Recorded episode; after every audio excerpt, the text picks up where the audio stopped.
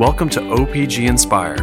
My name is Robert P. Roach, your host, bringing you the latest in organizational development, strategic planning, and the tools you need to make a better world. Today, I had the opportunity to sit down with David Salinas, co founder and partner at Digital Surgeons, a New Haven based marketing agency focused on exploring and inventing ways for companies to connect and build relationships. David and his partner, Pete Sena, are on their way to creating the largest and most ambitious tech community hub in Connecticut. Aptly named District New Haven, this converted warehouse campus will cover nine acres and will include amenities rivaling a five star hotel. In our conversation, I found that David has a fascinating background. Starting from humble beginnings on the streets of Queens, New York in the 80s, he has a unique perspective on what is truly important when running a company. His brand of leadership, coupled with a charismatic personality and a grand vision for the future, made for a pretty inspiring interview. With that, I hope you enjoy my conversation with David Salinas. We're live. David, thank you so much for sitting down with me. My um, pleasure. in this amazing space that I've just kind of recently walked through. Um, I want to start by uh, having you talk a little bit about your beginnings, um, where you come from. I know that your parents come from diverse backgrounds, uh, and you were raised in Queens, New York. Um, uh, how was your childhood environment and, and where you grew up? Uh, overall, I would say it was uh, good and bad. Um, the good was I had you know two great parents. I had a, a loving mother and a loving father, which I think is says more for you know is more than a lot of people have. Um, the bad side was that it was a predominantly uh, blue collar sort of neighborhood on the edge of, of Brooklyn in a bad in a bad area with uh, a lot of crime, uh, mafia.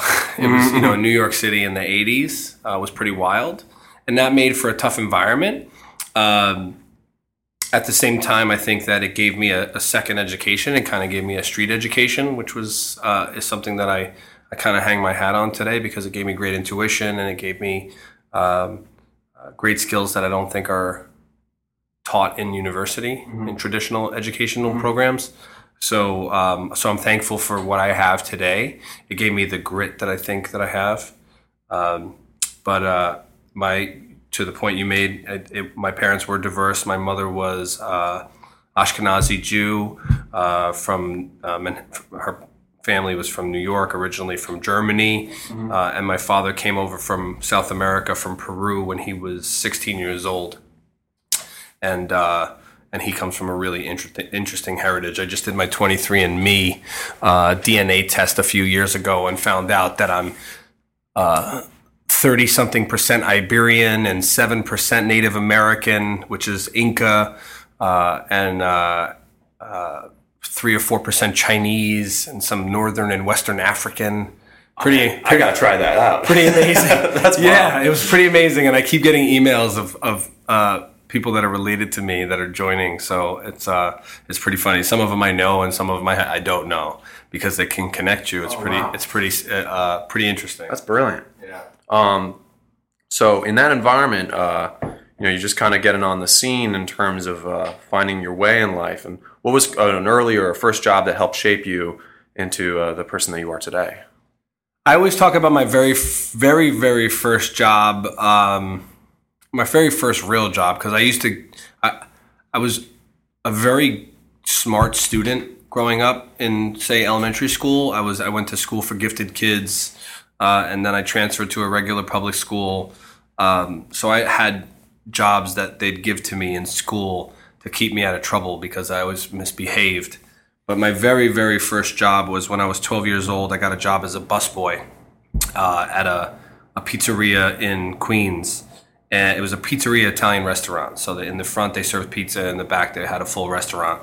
And uh, I was 12 years old, and I got a job as a busboy, and um, that gave me my first exposure to uh, diversity, to to people at scale, um, both on the uh, wait staff, cook, you know, the kitchen staff, uh, the difference between the dishwashers and the uh, and the line cooks and the and the chefs, uh, the owners, um, and, and then also the customers and, and, and the diversity of the customers. And that really started to shape me. That, sh- that taught me a lot about dealing with people. It taught, taught me a lot about reading people, Yeah. um, uh, selling, sales, business development. I mean, wait, being a busboy, you're not supposed to do business development. You're not supposed to sell.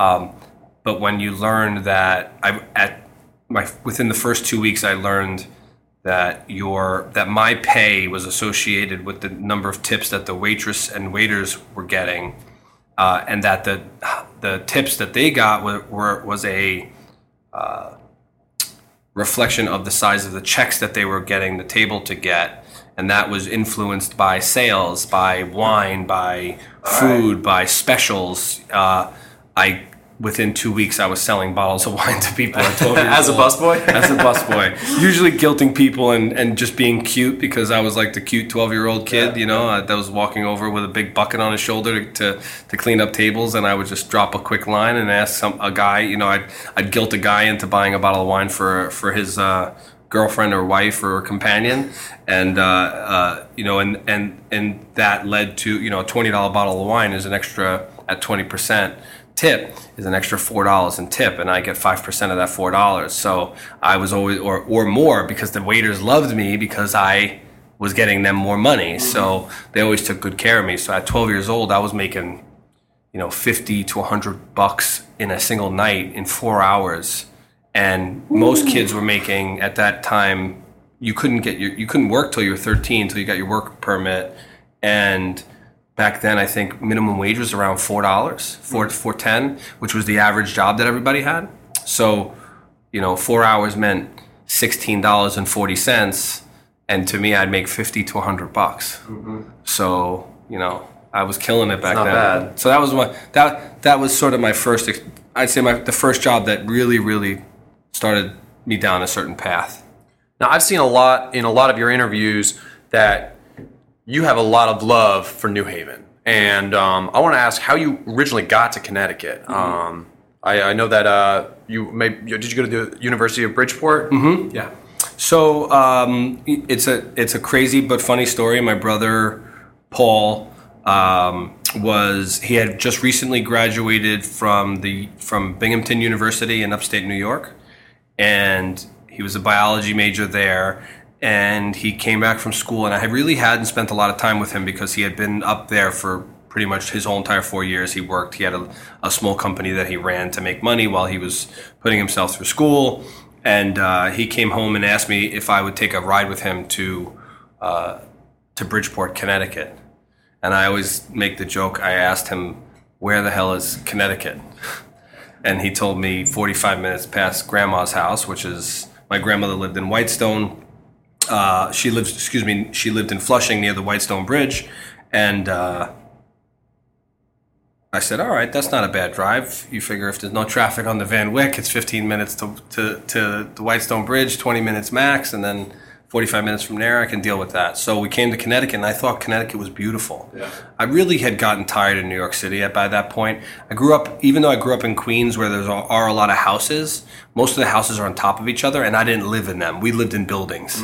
So I grew up in a building my whole life. You know, two bedrooms.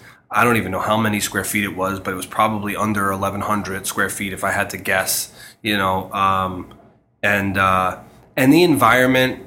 You know, people constantly in trouble. This mafia influence, this criminal influence, um, this lack of wilderness and and and lack of things.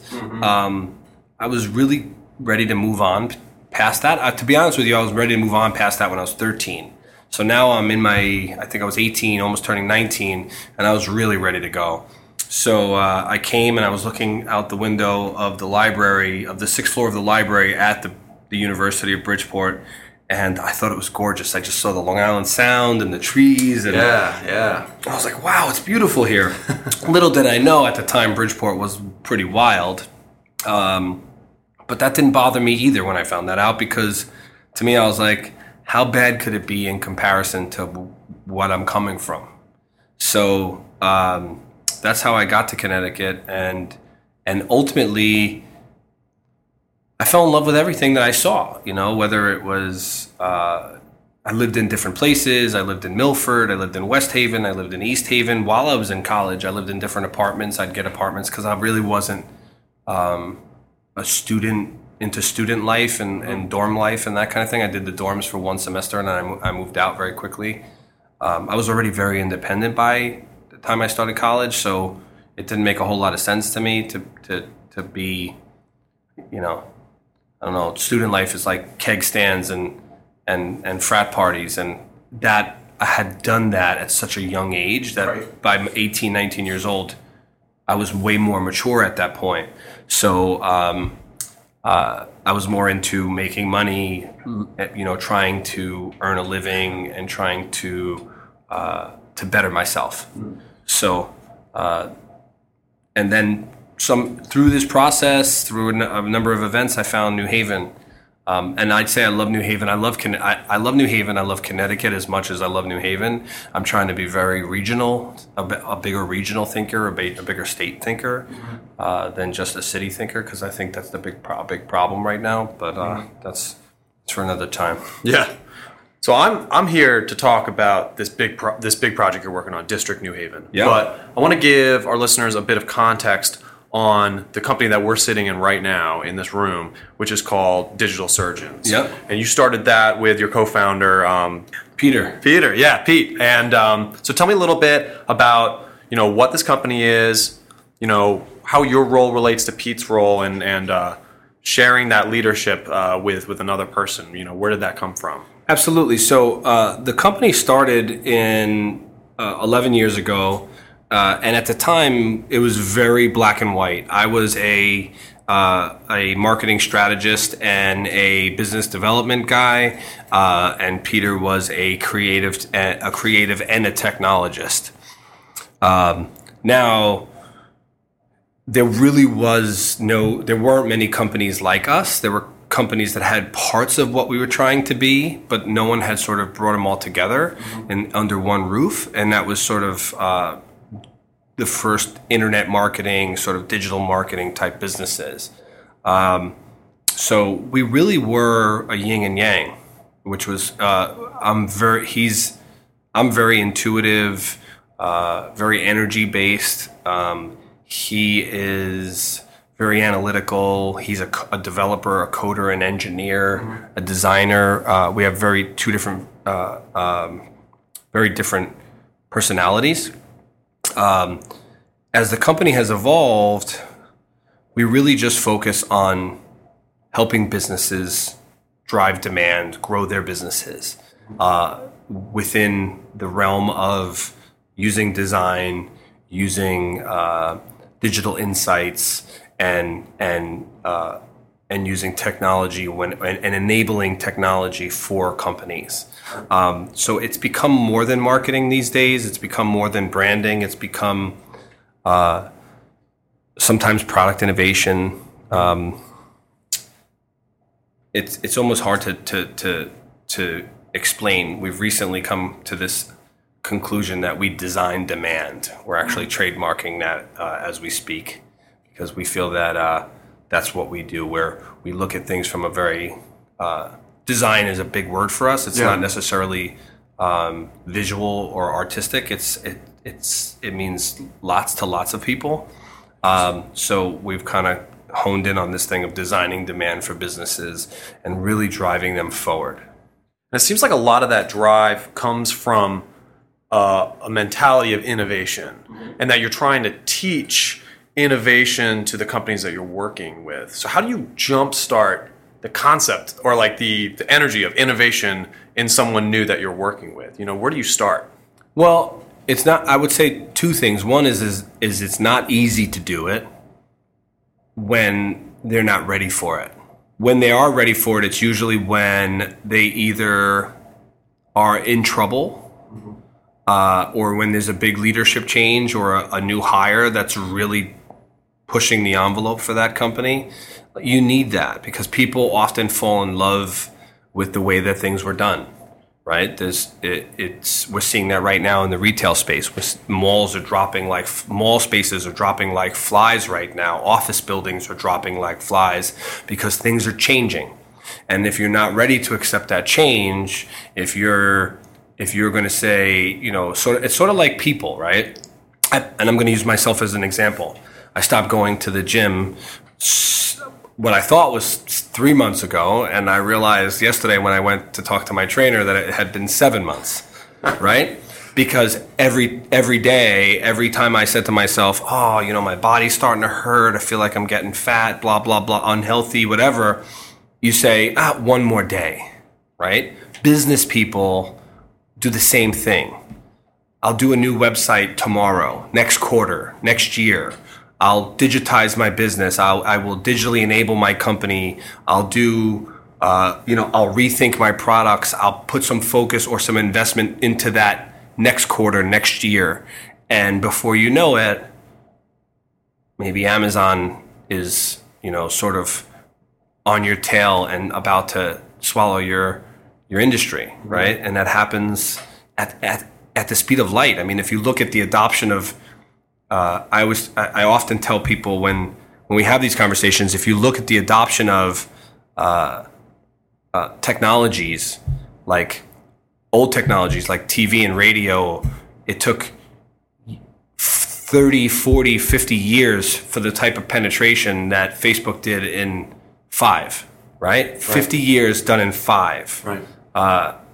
It's it's incredible the scale that we're getting and and the speed in which things happen. Mm-hmm. You know, currencies are being built overnight now into twenty billion dollar currency, twenty billion dollar currencies. When you look at say Ethereum or Bitcoin or Litecoin or any one of the five hundred cryptocurrencies that are out there right now. Mm-hmm uh, and and now J.P. Morgan's dedicating time towards it, and the banks and IBM, and I just read a, about a cosmetic company that it's accept, that announced that they're accepting Bitcoin today. Uh, just this morning, I read that. So, but it's happening literally at the speed of light. You cannot keep up with it. So, uh, so often having to to to teach that or to to drive innovation in another organization requires some either some leadership change, some devastating thing that's happened, like uh, you know a massive loss in market share or a steep decline in revenue or profit. Mm-hmm. Or a loss of uh, recently, we, are hearing a lot about um, not being able to hire people. T- there, are companies out there forget about small companies. Uh, let's just talk about big companies that have the resources, right? Small companies tend to not have the resources. Let's talk about big companies that have resources. There are multi-billion dollar companies that can't hire people because they're old, stodgy, and perceived as anti-innovation. So, in that in that world, where does district come in? So we've got. Uh, I'd love you for you to explain a little bit of what District New Haven is and what you think it may bring to your newly or your not so new adopted city of New Haven. Mm-hmm. So let me back up a little bit. I think that all of these things innovation, business, economy all comes down to energy. I believe that businesses, I, I believe that people are energy, businesses are people, and therefore businesses are energy. So I, I think that that let's take it there for a second. District is a direct reflection of my last decade plus being inside of the city and state and realizing that we have a willingness to be something, we have a yearning to be something or someone uh, in the industry or in the in the in the in the larger union. And I think overall we have really bad energy because we've had a, a bad string of luck for the last couple decades in the state. Uh, you know, to we at one point Connecticut was everything in the United States, and today it's become less and less. And I think that people have a habit of sort of picking at a scab instead of letting it heal and and, and building, you know, and getting stronger. And I think that uh, district is an answer to me for that problem. The number one thing that I hear when people talk about the state of Connecticut, the state of New Haven, and I'm going to make it bigger than New Haven. I'm going to say the state of Connecticut. The number one thing I hear is that uh, businesses complain that there's a lack of talent. I believe that to be false. We have the highest concentration of college students in the United States, or if not the highest, the second highest concentration within it within X miles. Just within New Haven alone, you've got five or six different uh, higher education schools: Yale, Quinnipiac, Southern, University of New Haven, Albertus Magnus, uh, Gateway. That's six right there. Expand that to within a 15 to 20 minute drive, and you start to bring in Sacred Heart, University of Bridgeport, Fairfield. Yep. It- It's incredible. That's your young talent. We also have some of the most incredible inventors and engineers, period, in this in this state. Right? Years ago, they say Stanford became, you know, excuse me, they say uh, Silicon Valley became Silicon Valley because all the guys from NASA had gotten laid off and they had gone into different industries and so on and so forth. In Connecticut, you've got people that are building helicopters, and you know, you had like Charlie Kaman, one of the greatest engineers uh, in the world. You know, he built guitars that he, he built guitars that could amplify acoustic guitars that could amplify sound. Uh, and he figured out how to remove the vibration from the from the rotor of a helicopter so that there was no there was no vibration. He's here in Connecticut, right? There's plenty talent to be had. I think that the biggest problem that we have is attraction. So marketing, attraction, uh, recruitment, and retention is an issue for people, and that comes down to energy, environment, workplace environment, um, uh, how you market yourself. People come here all the time. I hear from uh, from people on my staff all the time that they're talking to friends or family, and they say where they work, and they're like, "Oh my God, can you get me a job there?" Yeah, yeah. You know, quite often they'll say that, you know, like, oh my God, that place looks awesome and uh, something along those lines. So there's a vibe that people feel about who we are that maybe it's true, maybe it's not, but it, it creates an allure. We don't have any problem hiring. We get tons of resumes. Sometimes it's just a matter of finding the right match. So, so, so one, I think that the talent myth is nonsense. In fact, uh, just yesterday when we were talking, we had a marketing meeting about district, and we were talking about some, some of the social media uh, messages that we want to put out there. Uh, there was recently an article. Uh, where the I believe it was the CFO of Indeed.com, which is the largest uh, internet job site in the world, um, where they asked him. Uh, he's doing a big investment in Connecticut. He's he's adding more office space and so on. He said Connecticut has the greatest talent pool uh, in the he, the the greatest talent pool was his quote. Wow, really? Yeah. So, you know, here's a company who has hundreds of employees. They're dominant in a very progressive in a very progressive industry, the internet, internet media, jobs, jobs, and so on. They see what job posting. They, they can see inside of what the job uh, industry is ha- is doing and what's happening, and he's saying that Connecticut's the place to be. A company like that has the data to move anywhere in the world to get the best employees. Why stay in Connecticut? Right. says something, right? So I think that there's a myth there. Um, I also think that uh, outside of marketing, recruitment, atten- retention, um, I think that there's a misperception on uh, pay, uh, on what people need to get paid to to live, and when you look at what you're competing against, right? You com- let's just look at like the big guys, Facebook, you know, Google. They're paying interns fifty grand a year. Right. How are you going to compete with that? You have to find a way. Now, the good news is not everybody wants to be in. Now, the good news is that not everybody wants to be there, but not everybody can afford to be there. San Francisco has outpriced everyone, right? New York City has outpriced everybody. So therefore, they it becomes harder for them. So they're eventually going to have to fragment their offices and move into areas or subsidize people in some way or continue to raise the prices, which is going to be unsustainable, raise the salaries, which is going to be unsustainable for them. The other thing that those big companies do is they provide a workplace environment through design uh, and benefits and perks that is very difficult to replicate when you're a small business. District creates a shared structure so that you can have a lot of those amenities and perks uh, inside of for, with for your company at a reasonable cost uh, because it's a shared structure uh, and therefore we solve that problem for people. So that's what di- really the district's meant to offset the energy, act as a recruitment, retention, attraction vehicle for companies. Like I want when Digital Surgeons moves there, I want people to stop to say, "Oh, Digital Surgeons is a great company." But I really want to work at District. Right, right. That's the game changer, right? So being at District's going to set the standard.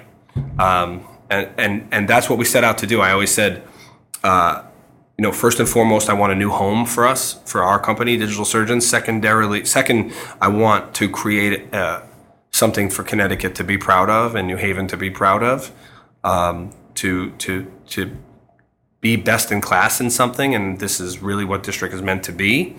Uh, and then third, obviously, I'm a businessman, so if I can do all of that, uh, provide a benefit to the community, and and make a profit, then I've I've I've, I've checked all the boxes. That seems like it's going to be a pretty collaborative community. I mean, everyone's going to be right next to each other, and it seems like it's going to be a lot of tech savvy and kind of forward thinking, innovative companies that'll be in there. Is that correct? Yeah, the goal is um, so by creating these this shared amenity structure, by creating this campus environment, that's the key, right? It's not a building. You're not gonna. The only place to meet people in a building is uh, on your floor at your coffee machines. Uh, or a water cooler, or in the elevator, right? In the bathroom. Yeah, the, exactly. if you have a shared bathroom, Right. if you have the whole floor because you're, uh, you know, uh, you have fifteen thousand square feet because you have a a hundred person staff, um, you're not meeting anybody on your floor, but the people inside your office um, which is okay too because it, when you have 100 people not everybody's going to know everybody right um, but in a campus environment where it's sort of expansive and people can work outside they can exercise outside they can you know eat in different locations they can uh, get you know get some uh, some clarity in different locations. Uh, those that the point of that is that it's going to create collisions. We talk about collisions a lot. In fact, if you look at our logo, uh, the D and the R have a uh, different connection point in the logo, and that was done to demonstrate making connections in weird places. Um, so that could happen for district. Just speaking of district specifically, we've got in the design two bot- outdoor bocce courts. Uh, uh, we have outdoor ping pong tables. We have the restaurant, which is going to be open all day long with a beer garden, uh, and the beer garden has community style tables. Uh, we have a, uh, a trail that's attached to our property that goes all the way down to the sound. So you might meet someone who's a runner or that wants to walk the trail uh, uh, that uh, or something along those lines. We have a kayak and a paddleboard launch that's going to be installed onto the river, onto the Mill River, which you can go out to Long Island Sound on. You can do that for exercise. You can do that for yoga. You can do that Right. for clarity. You can do that to go fishing. So maybe you're into fishing, and we're going to grab some flu- some some bunker out of the out of the Mill River, and then we're going to take we're going to go out to the Sound. Uh, to the harbor and catch some stripers together, and maybe that's what you're into. Uh, maybe you're from a different area where fishing is really big, and now you're here and you don't really know anybody to fish, and now we can make a connection, so we can get so, and it'll help people put some roots down uh, which I think will solve for people often leaving uh, the state of Connecticut or leaving the city, um, uh, finding loved ones, finding compassion, uh, excuse me, some companionship. Uh, that stuff will happen. We've got the gym, uh, which is a full fitness facility, CrossFit yoga and spinning. Uh, you can meet people there. Dare I say you can meet people in the locker rooms, but you could. You know, locker rooms are a place where people chat and, and whatnot. Um, the co-working space, the media studio, the events that'll happen on the property, uh, all of those places are places for connections to have for for not necessarily tech people to meet other tech people, but if I'm not really a tech person, I don't consider myself a tech person. I am. A, I would say I'm tech enabled. I understand technology. I understand how it works. I, I don't write any. I couldn't write a line of code if it if if it saved my life. I've done maybe three uh, uh, modules on codecademy.com in HTML, but I understand the power of technology. and I can quickly grasp how things can be used and I can connect dots really quickly, right? What I'm good at is vision, connecting dots, deal making, um, business development. Um, you know, I consider myself pretty decent at marketing and media. Um, so if you meet me and you're an engineer that just built something, and you say, "I have this thing," and we meet in the gym or we meet on the paddle boards. That's the magic that can happen. And maybe we become partners like Pete and I did when we met through two other people um, because we didn't grow up together. We met through colleagues. Maybe maybe that happens, or maybe I just give you a really good piece of advice that's the game changer to to your idea, right? Because no one's idea is perfect. Some, you have to be ready to, to pivot off those ideas. Maybe that happens. It's those types of accelerants that that I think that that I think really can make a difference in the community, um, and then that can turn into jobs. Really, Yeah. I mean, if you look at the history of our company, you know, between between what we built at Digital Surgeons District, some of the companies we've invested in um, or helped on the startup side, you know, we've easily created or had a hand in the creation of 150, 200 jobs in 10 years. Um, and, and we're just getting started, really. You know, that's with two, two guys that started with $5,000 11 years ago. And, you know, here we are, 200 jobs later, families are getting fed, taxes are getting paid, uh, and, and, and we're just this small little pocket inside of a pretty large place. So as digital surgeons grows, as uh, district grows, um, you know, the natural progression I see is that a leader will slowly leave behind technical technical work and technical skills and start adopting leadership and leadership skills. And um, this company, I mean, it has a lot of amazing energy, and as you're saying, it's going to be growing. How has your development as a leader kind of changed the way that you see the work you used to do and the work that you you know are are passing on to other people as they come into this company? You know, going from technical skills to leadership skills. Um, it's different. It's really different for for us. Um, I think some people are natural leaders, and then some people have to study it. Um, for us, I think it's a it's a bit of column A and a bit of a bit of column B, and even with that, you're never perfect because people are changing constantly ju- as just as much as technology and business is changing people are changing just as fast. You know that people often talk about which i it bothers me quite frankly millennials you know the, the and and and because it's a podcast i should announce the fact that i threw the quotes up. Air quotes He's put up air quotes. right air, quotes air quotes that were thrown up. Um, the belief is that millennials are a certain way or believe in certain things or have certain expectations. You know there's these stereotypes around people like that. I believe that's nonsense. I believe that everybody has issues. Everybody has demands. Everybody has wants and needs in different ways and shapes and forms and it's and they're evolving it's really just an evolution of where we were you know granted my grandmother, God, you know, who passed away a few years ago, you know, it's very different for her, right? This is a woman who grew up in the Great Depression who washed her Ziploc bags and refused until the day she died to buy a garbage bag, garbage bags, because she believed it was a waste of money. So she insisted on keeping the plastic bags that the supermarket would give her for her groceries and using a really small garbage ba- garbage container, filling that up and going to the garbage disposal uh, to the garbage whatever because she lived in a building so we Yeah, had like a, yeah, yeah, a trash compactor or whatever. And she'd, she'd make a hundred trips. She'd make a hundred trips rather than just pay, pay five bucks for a box of garbage bags right she's going to have different demands wants and needs than someone today growing up in the world who has uber right? Um, so i think you know I, I go to articulating your vision articulating your values um,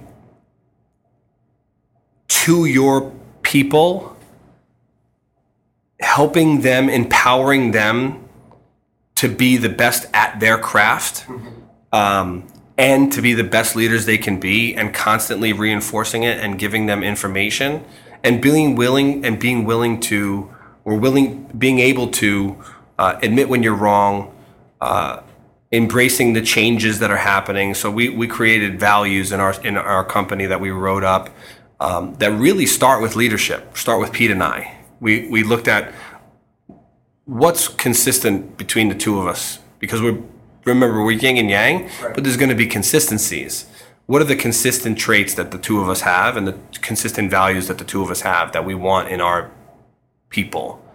Um, and then looking at those um, and then looking at the the people that we have and empowering them to be leaders. I recently heard a quote, and I don't know who it was because I've got a terrible memory when it comes to names, um, and being able to source stuff. But it said a leader is not measured by the, his number of followers, but his the number of leaders he creates. Mm-hmm. Something along those lines. You know, that really stuck out to me when I read that because I don't want a bunch of people to just look for me, look for the answers. I always tell people, I every person that I hire, whether I meet with them, I always meet with people last before they get hired, or at least I used to. Um, if I don't, I tend to everybody who works for for me. Uh, I always tell them as soon as I meet them for the first time, I tell them. Uh, talk to my assistant and get a breakfast on the on the books for 30 days out from their first day. Mm-hmm. And in that 30 days, I will often tell them there or during the interview, the world is your oyster. What you make of this job, what you make of your career is up to you. You can be as big as you want to be with us or without us, right? I want to empower you to do that because I believe that all boats rise with the tides. So we're all trying to be successful. We're all trying to generate generational wealth for our and take care of our families and take care take care of the people that are nearest and dearest to our heart, whether that's uh, personal connections or uh, philanthropic uh, uh opportunities or uh, passions, mm-hmm. I should say. I set that standard really early, and then that gives way to our values, which are to be curious, to uh, to embrace change, to be empathetic, to be disruptive, to really charge forward and and go for what you want as opposed to sitting on your hands. If you like anybody who comes into this organization and sits on their hands is going to be weeded out really really quick. It's just it's just never going to happen.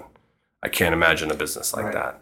And I think it's because of those things that more le- we have more people step up into leadership positions. We have more young people that are just incredible people um, than than you can than you'd imagine. So when people say, "I've got these millennials and they're all needy and you know all they talk about is quality of life and they just want bean bags, yeah, yeah, and, and, they want to bring their dogs to the office and all that bullshit," you know, the um, it, it kind of sets the standard for that, and and and it's the antithesis of that. David, thank you so much for your time and for uh, being on the OPG Inspire podcast. And uh, looking forward to seeing what happens in the future with District. Thank you. New Haven, with your work. I wish you the best of luck. Excellent. Thank you so much. Thanks so much. It's great.